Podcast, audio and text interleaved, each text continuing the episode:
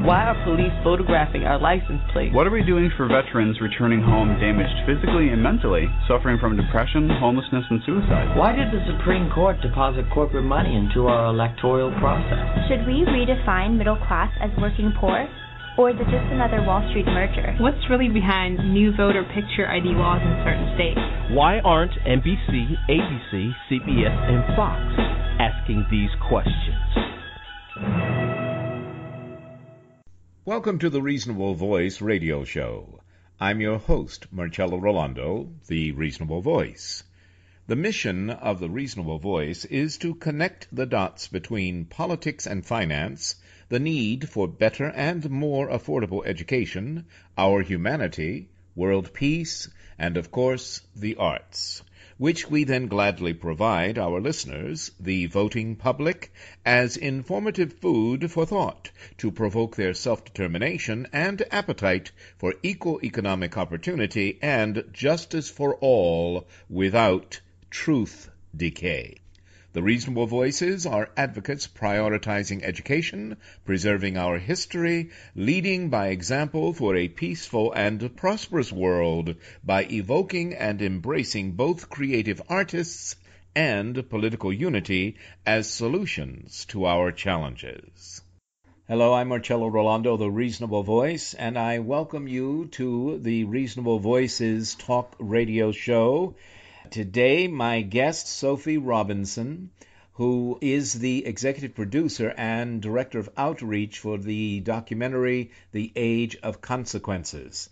Now, some reviewers have said The Age of Consequences is like the Hurt Locker meeting uh, an inconvenient truth because The Age of Consequences investigates the impact of climate change, resource scarcity like food, water, you know, air, migration, like a lot of what we're seeing now from the Middle East into Europe, and conflict, what comes from that. And we've certainly seen conflict. But it's told through the lens of U.S. national security and global stability. Wow. Sophie Robinson, in addition to being a filmmaker, is a former grassroots climate organizer who has changed paths to pursue filmmaking for social change which I certainly adore. Sophie has um, psychology and environmental science degrees from Williams College and is currently working toward a master's degree in sustainability and environmental management from Harvard, no less. Welcome, Sophie Robinson, to the Reasonable Voices show. Thank you so much, and thank you for that generous introduction. Well, it was all true, so there it is. And your your reputation precedes you, let me tell you. Um, the the Age of Consequences, um, we should mention, makes its world premiere. Yes, 2016 Hot Docs, uh, Canadian International Documentary Festival.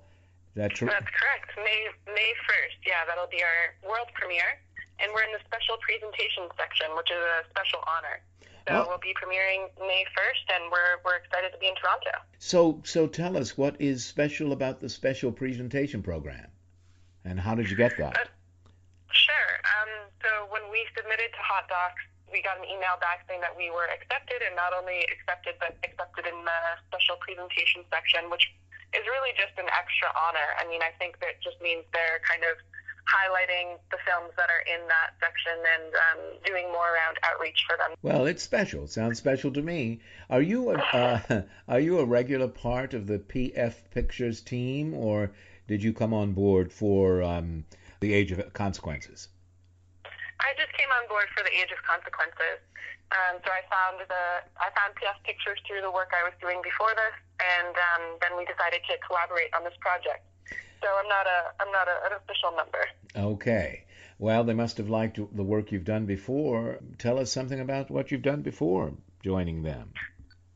Sure. So I was a grassroots climate change organizer for two years. I coordinated the group 350 Massachusetts, which is in Massachusetts, and it's a statewide network of climate activists. We mm. had 10 locations across the state, and so I just kind of helped manage the volunteers doing the work that they were doing and tried my best to make their work as easy as possible. Oh, excellent. I think there are two loves that cannot be separated or should not be because film has such power to form public opinion, to educate the public. What do you think?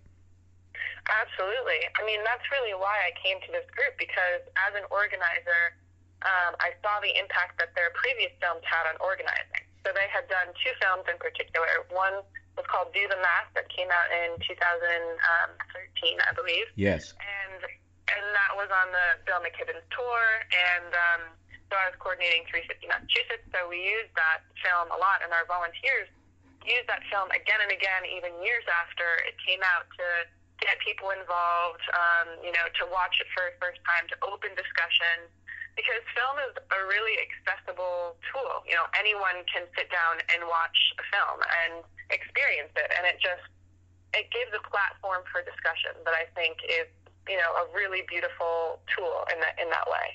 So I saw that, and then a few few years later, they did Disruption, which was the film that was released in the lead up to the People's Climate March. Yes. And I was coordinating buses to go there, and was coordinating 31 buses to go. So I really saw, you know, after the film come out came out, how many more people signed up to get down there to New York to be part of it, wow. and how excited they were, and how many more people they wanted to recruit after they saw the film even people coming from California, you know, they were like, I saw the film and I have to be there. Hmm. So that just really uh, inspired me. And when I was burnt out from organizing, I thought, well, I I have to work with those guys. Like I have no other choice. That's you know that's what I need to do. So through my connection with 350, um, I was introduced to them. And actually, the night before the People's Climate March, I met Kelly Nyks, who is one of the PF Pictures he's one of the other founders of PF Pictures. Uh-huh. And we had a great discussion and then kind of took it from there.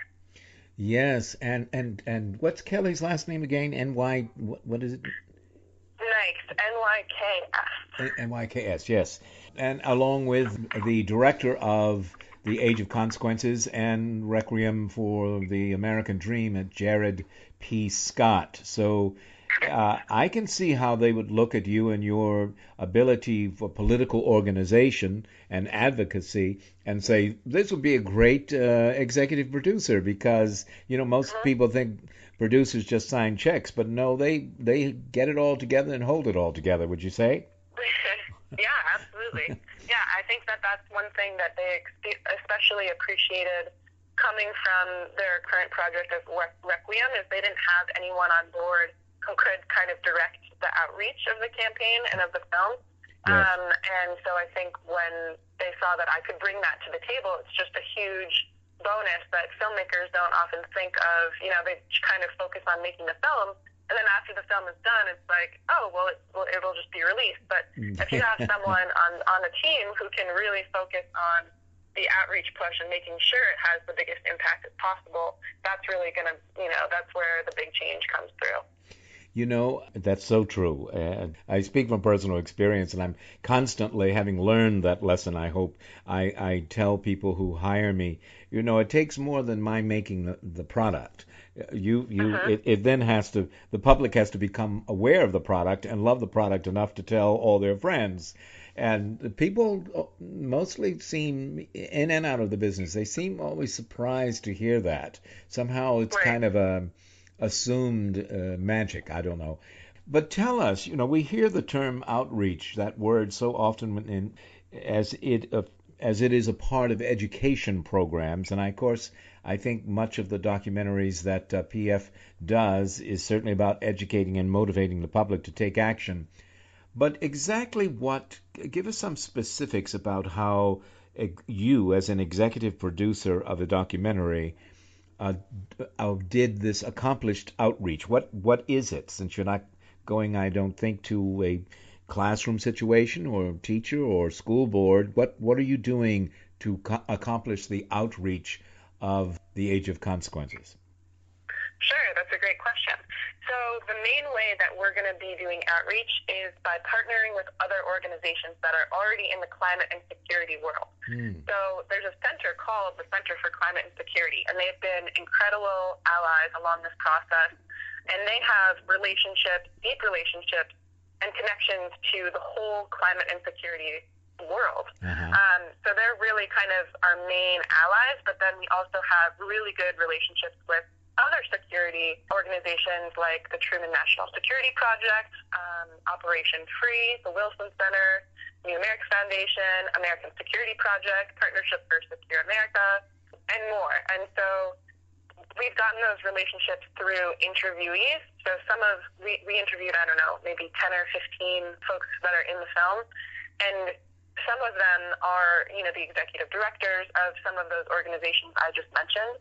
Mm-hmm. So they have kind of invested interest in the film doing well and in promoting it.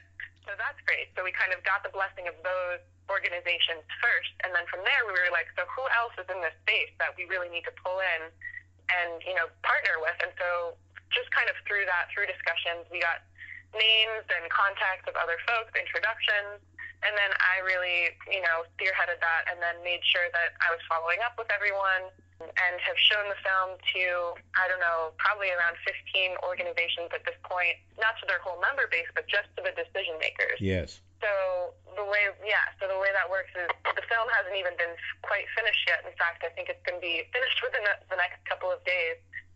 But while it's in progress, I'm building, I'm doing the groundwork to build these relationships with the organizations, go to them in person, show them the film, have a discussion about what they're doing in their work and how the film can be part of that. And because it's, it's a reciprocal relationship, we're giving them a tool. Mm-hmm. In exchange, they're giving us the contacts and the network. So it's really, you know, mutually beneficial. So that's what I mean when I mean outreach. What uh, what I mean when I say outreach is kind of using the climate security network and partnering with organizations that really know that space. You know, I'm so glad to hear that. And if you haven't heard of or thought of uh, uh, people like, uh, um, they've been a guest, let me just think a second, uh, people demanding action, kind of an offshoot of the Progressive Democrats of America. But people demanding action are specifically focused on uh, the, the effects of climate change and what they call climate injustice, which is some, uh-huh. something you and I can kick around a bit too, because climate injustice, um, as I understand it, the more I read about it and talk with people who are involved in this in, in every day in their advocacy, it seems to me we forget, uh, and and part of uh, what the age of consequences part of what hit me about what I've read about it is that uh, what was that opening? Uh, I read that the um, uh, it's it's uh, it, it's investigates the impact of uh, climate change and resource scarcity, and I think I threw in water, air, and food, uh, and and migration and, and conflict.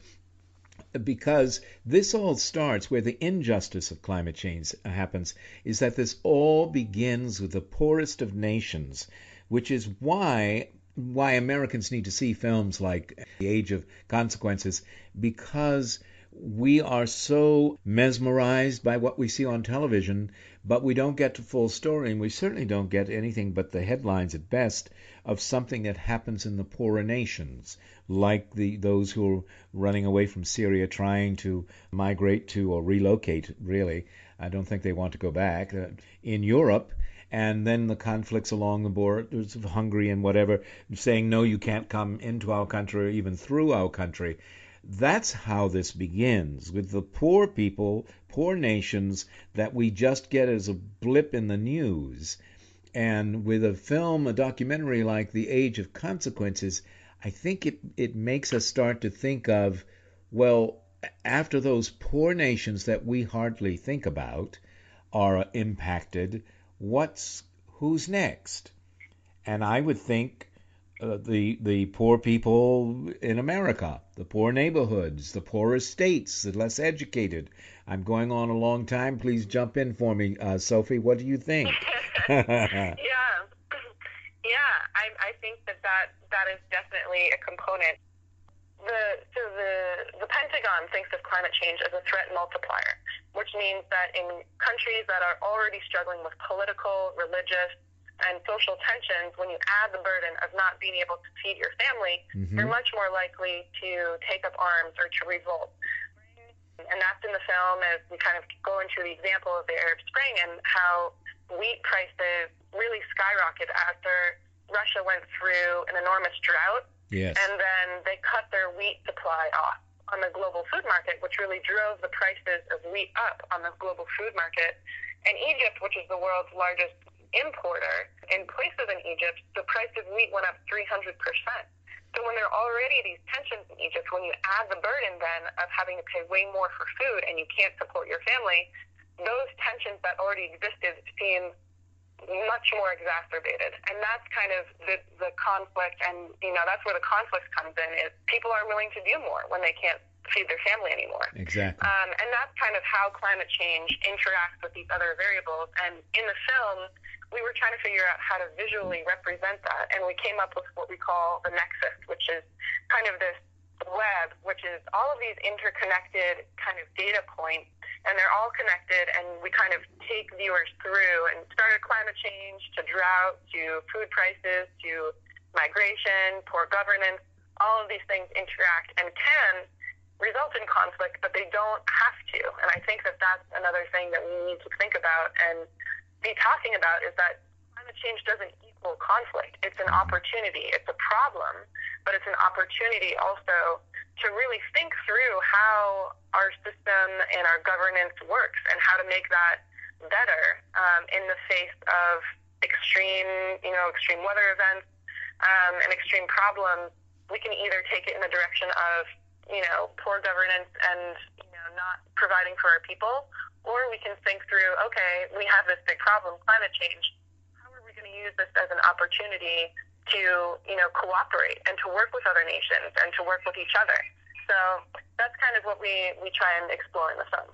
And I appreciate that the the age of consequences, as I understand it, and as and if I understand you, does take a half full glass approach. It's, it doesn't sugarcoat it. It doesn't deny. It exposes, but it says, and we have choices yet on how we respond to this. Right. It's and, and that's and that's where that's where this is all coming from and coming down to. But it is it is ultimately about U.S. national security. As long as we realize U.S. national uh, security shouldn't be just about police and military and guns and mil- martial law. U.S. national security is about American families being safe uh, uh-huh. from their government as well as from uh, you know any terrorist or whatever. But but to be completely safe, there has to be global stability. We are not That's alone, right. and we can't act like we are. Uh, this is all so fascinating, and I'm I tell you what. Let's take a break now. We are talking with Sophie Robinson, who is the executive producer of the documentary The Age of Consequences, uh, which will have its world premiere at the 2016 Hot Docs Canadian International Documentary Festival. Uh, the festival runs from April 28th through May 8th, but The Age of Consequences will uh, be viewed or premiere on May 1st. This is a product of PF Pictures, who who love to say, I love this, we are devoted to artful and arresting stories that make action irresistible. Stay with us. We'll be right back for more with Sophie Robinson.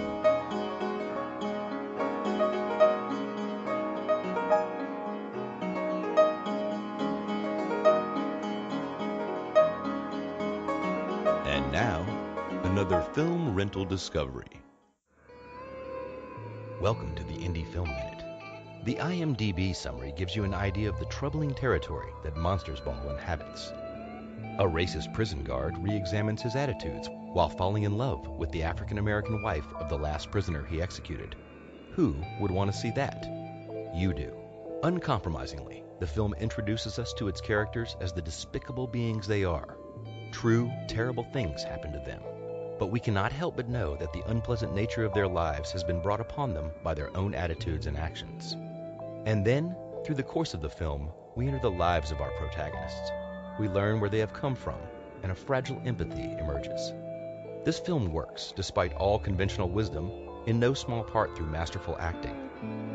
Halle Berry, Heath Ledger, Billy Bob Thornton, and Peter Boyle all play understated one minute and chew the scenery the next, contributing masterfully.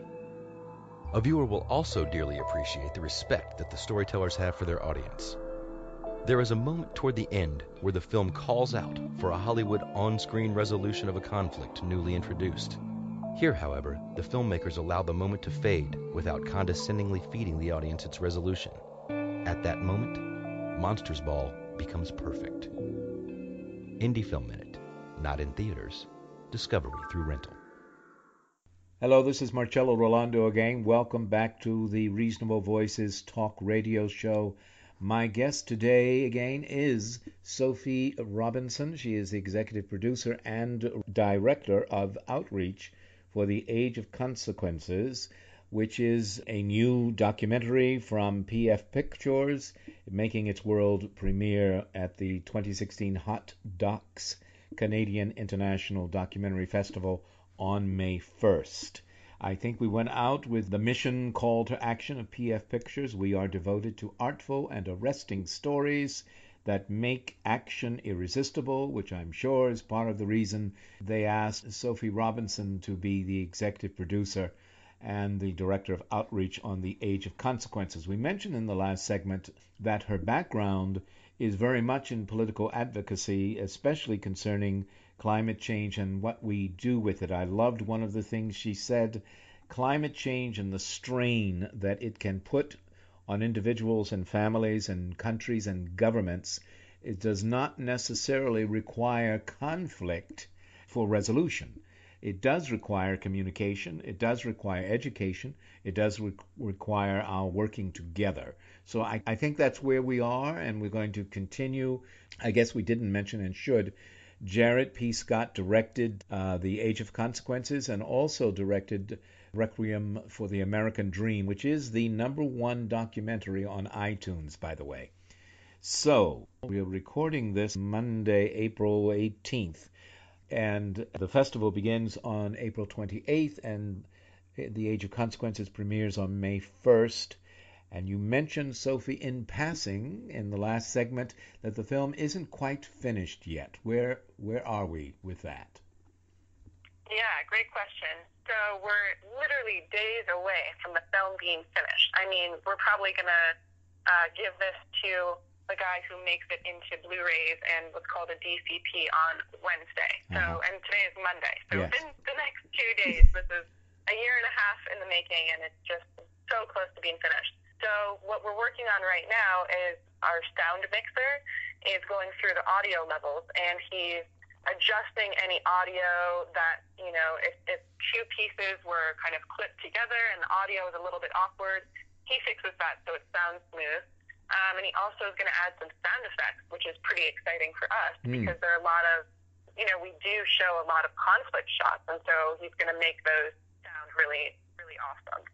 So that's in the works. Um, our color corrector is going through every frame of the film and making sure that the color levels are are aesthetically pleasing and that you know there's not too much green, there's not too much purple, mm-hmm. um, the levels are just right, and that the tones are really vibrant and impactful. So that's happening. And our composer is also making some final pieces for the film that are to picture. So he's been producing a lot of pieces for us over the course of the past year. And now that we're in the final stages and what's called picture locked, so that means the you know the the nothing is changing anymore. The edits are done, so he's able to go through and really compose pieces that you know the drum beat leads up to just the right moment, and then you know when the certain shot changes, then the music changes. So he's doing that right now as well. So those things are all happening, and then a million other things that I'm not really involved in, but um, need to happen as well. you know, I never tire of hearing how all the pieces, the mosaic of making a movie, mm-hmm. come together. How all these it's different incredible. departments and artists and uh, you know who who do their piece of it, and then as it gets closer and closer to being finished, all of these pieces come together. And I just maybe I'm weird, but I just love the term picture lock. I've always loved it. Sure.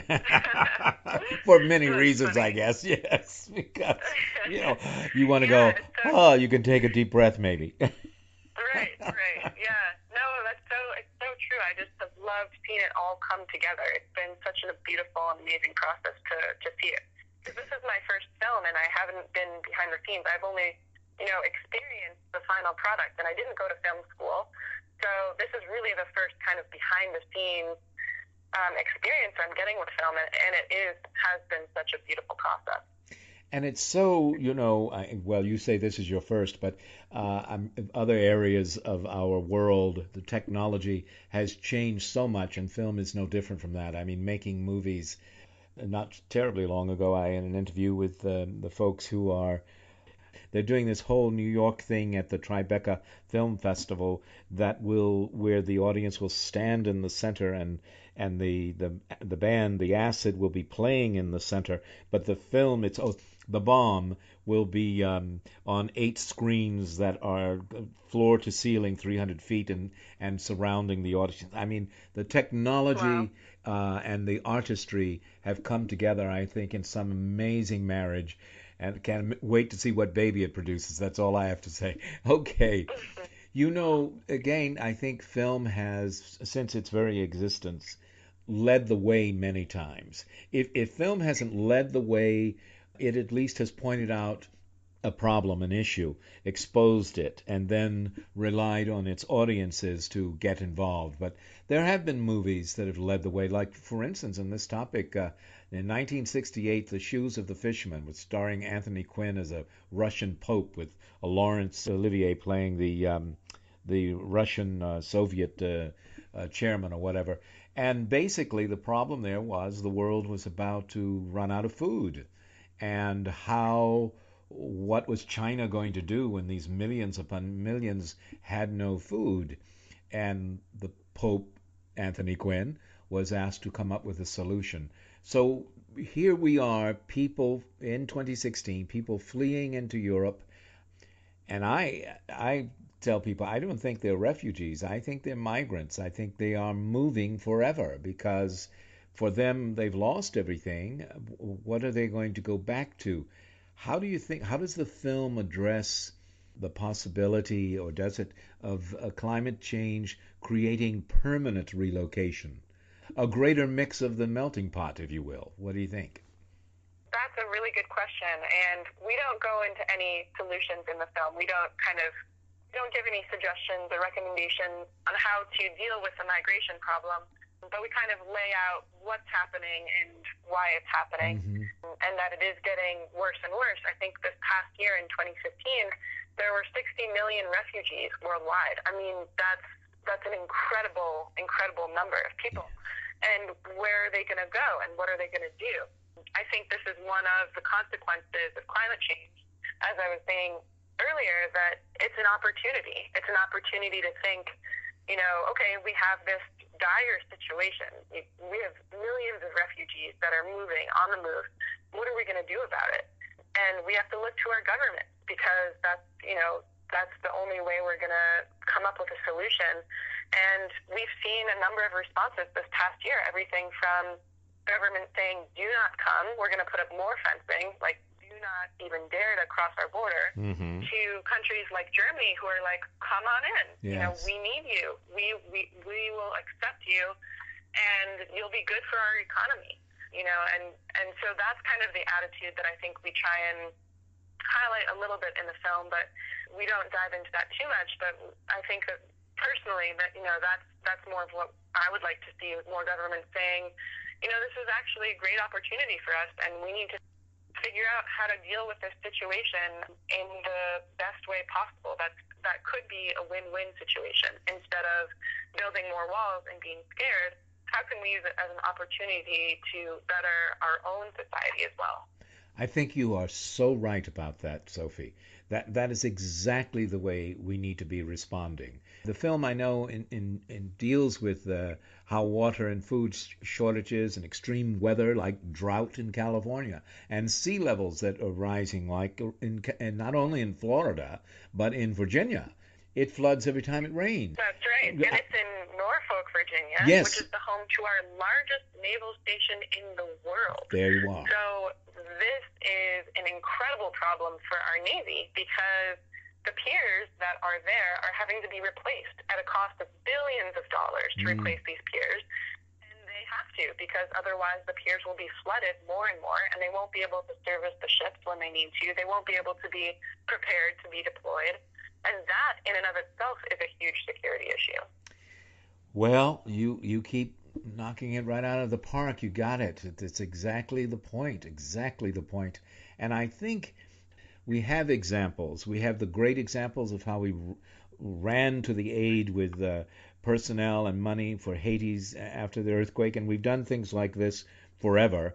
But we also have the example of Katrina, when people were left to die and make their way into other communities and have never gone back. And we've just got to prepare for the correct, the moral, pragmatic financials that we want to take to save um, save the world, you know, as we save each other individually. What do you think about Noam Chomsky?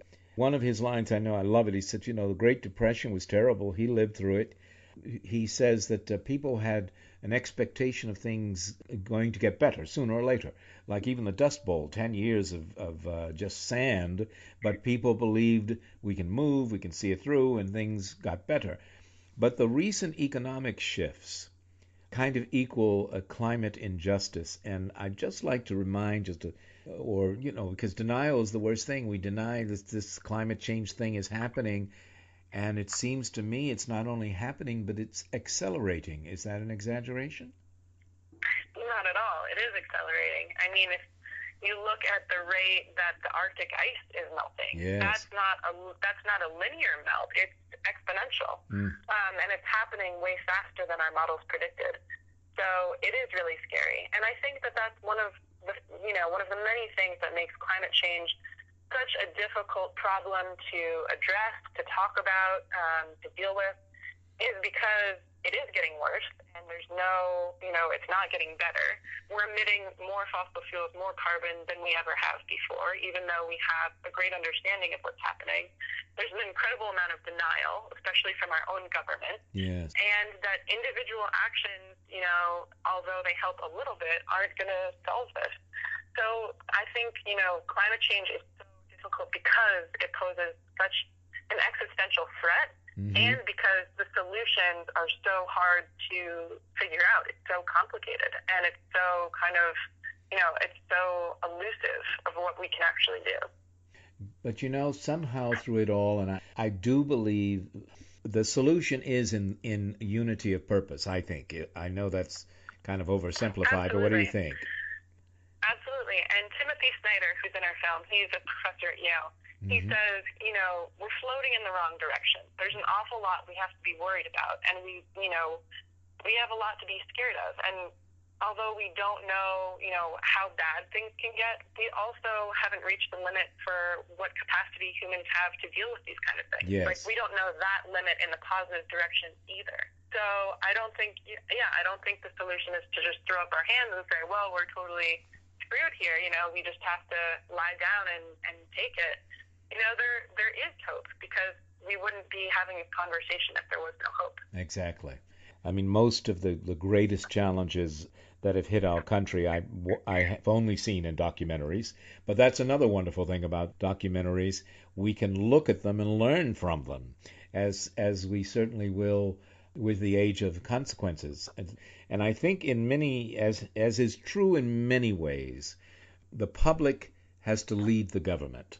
Uh, be, uh, so we have to educate the government and, and Wall Street with what is needed for our very survival, and I think that is doable. Give us some websites now. You know, where are you on Facebook and Twitter, and so we know how to get in touch, Sure. learn more of the Age of Consequences. Yep. So we're on Facebook, just the Age of Consequences, uh, and then we're also on Twitter, which is at AO Consequences. But if you search for Age of Consequences, you'll find us as well. Okay. Um, and then we have our website, which is theageofconsequences.com. So um, pretty easy to find. So just type any of those in. And we have a couple of teasers online as well um, that you can find on our website. And we did one through a Kickstarter campaign. So yeah, you can find those, and we'll release an official trailer sometime in the middle of May. Very good. All right, so this is PF Pictures and is brought to you by a team of folks who've produced Requiem of the American Dream and as uh, Sophie had been telling us, Disruption, Do the Math. These are all great documentaries. The Requiem of the American Dream again is the number one documentary on iTunes.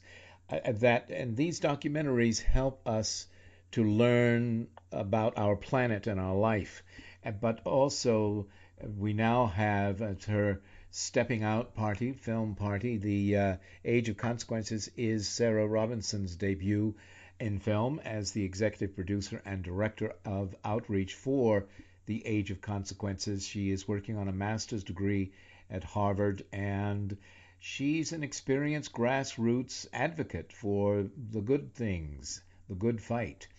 Anything? What do you want to leave us with? Some final thoughts, Sophie. What's what's your message to us? Your individual call to action. Ooh, good question. I guess I would leave audience members with that kind of similar to, to the film that we have a lot of problems. It's, it's really scary. Um, climate change is really scary, especially for me as a young person. I'm mm-hmm. 27. I hope to have kids someday, and um, so it can be very scary. But there is so much hope. Um, there's so many organizations that are doing awesome things, so many good people who are fighting the good fight and so many ways that you can get connected and involved in it. So if you're not, you know, someone who wants to go on the streets and be at protests and rallies, that's totally fine. There are a million other ways that you can get involved and, and make a big impact. So I would encourage folks to, you know, find people that are doing work that they're interested in doing and find community in that. Excellent. Community, success, ensemble, that's the way to go. Let's stick together. We've been talking to Sophie Robinson, the executive producer and director of outreach for the documentary The Age of Consequences. The Age of Consequences is the, the Hurt Locker meets an inconvenient truth and investigates the impacts of climate change, resource scarcity, migration, and conflict. But as Sophie and I agree, it doesn't have to be conflict through the lens of the U.S. national security and global stability. Let's be all that we can be by being one nation, one people, one human race working together. How's that, Sophie? That sounds beautiful. Okay. Thank you so much, Sophie Robinson, for being on our show. We wish you all the very best. We hope you'll keep in touch and you'll come back again soon, okay? Sounds great. Thank you for having me. My pleasure. Bye now. Bye. Stay with us as we'll be right back with a final comment from the Reasonable Voice.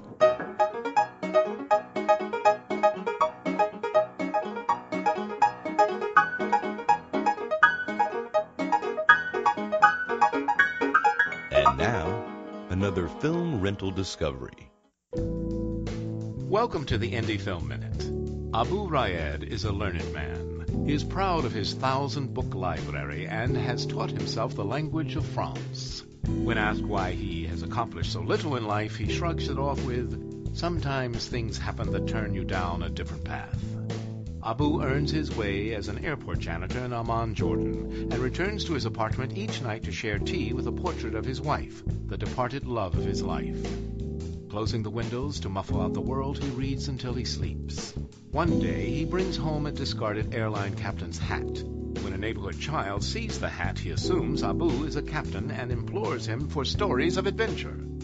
Reveling in the new and unfamiliar importance, Abu shares made up stories of a boundless world with the neighborhood children living in poverty, but longing for a wider world. Their new hopefulness soon invigorates him, and he begins to take an active role in their mentoring. Captain Abu Raed is a far greater film than its humble story suggests. It sneaks up and charms its audience with its simplicity, elevated by an actor of extraordinary presence. While it's at it, it delivers a view into the neighborhoods of Amman, Jordan, never before seen in cinema.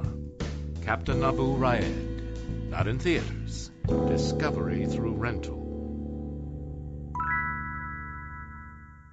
Hello, I'm Marcello Rollando, the Reasonable Voice, thanking you for joining us and becoming one of the reasonable voices heard round the world.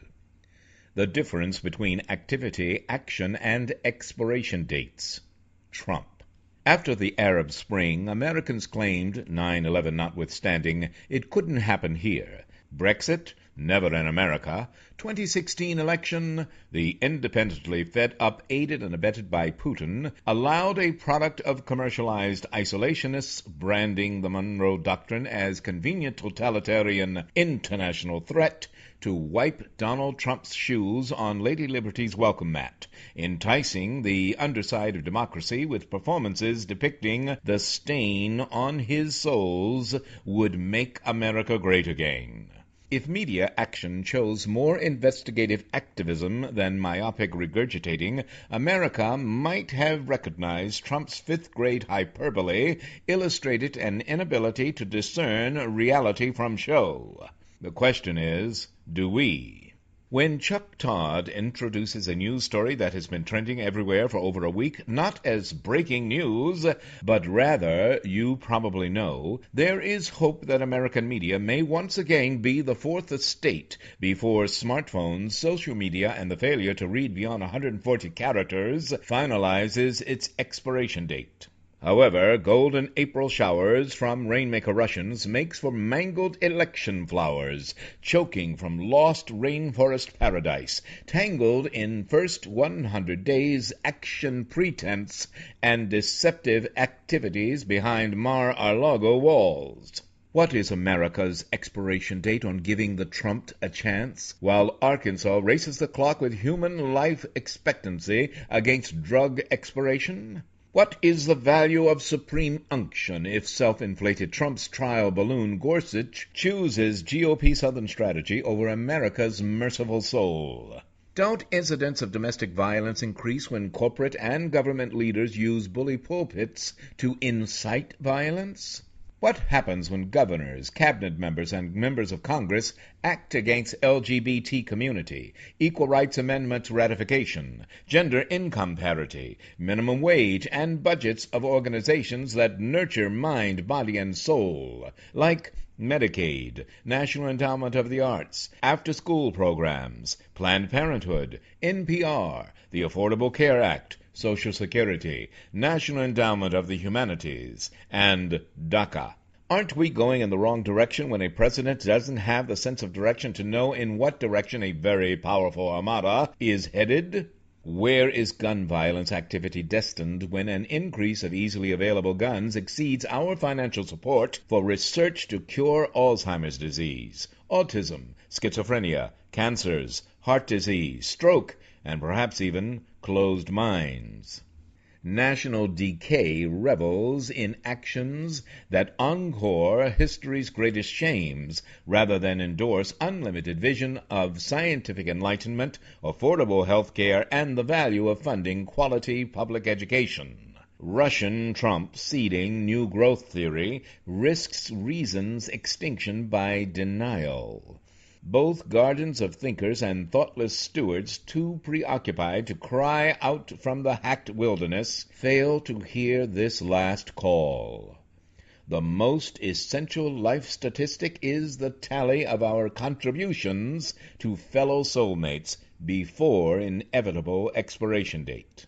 I'm a fan rarely in disagreement with Andrew Sullivan, but if his theory suggesting Americans voted for Trump because immigrants make them desperate for a reconfirmation of their national identity is correct, then unless we radically change course between 2018 and 2020, our next historical date of note will be the expiration date of our exceptionalism experiment. In April 1564 Shakespeare was born, and for more than five centuries his work has enriched the soul of humankind. Art, culture, education, history, music, politics, and theater in all their global diversity. In April 2017, a dozen years after a five week old proved actions speak louder than words. By leaping from her crate past the gloved vet attendant, running up my arm, and perching on my shoulder, immediately purring. Soulmate, born with only three good legs, a bad liver, and questionable kidney functions, unbeknownst to either of us, took our last drive together Thursday, April 20th staring up at me with eyes eternally grateful, having never forgotten what her life could have been on the streets, she marked me one last time. America still has time, if not to save itself from self-inflicted truth decay, then at least to delay extinction via Trump, but only if we can distinguish the difference between self-serving activity and justice for all, and act like it. Climate change denial is no match for an expiration date. Soulmate taught me it's not roots, but how we flower. Thank you, and join us. Become one of the reasonable voices heard round the world. Thank you for continuing to listen to, support, and share the Reasonable Voice Blog Talk Radio with family and friends, especially online. We enjoy hearing from you, and in response, yes, we are now accepting new company and business advertisers and welcoming organizations seeking to be one of our sponsors. So please do continue to email us at thereasonablevoice at gmail.com. However, if you prefer to simply make a donation, your donations are greatly appreciated and can be made through PayPal by clicking on the donate button found at the top of the homepage of the Reasonable Voice voice.com website. Thank you for joining us today to make every day as reasonable as possible. We hope you will download and share our downloadable podcasts. I'm Marcello Rollando, the Reasonable Voice, hoping you will become one of the reasonable voices heard round the world.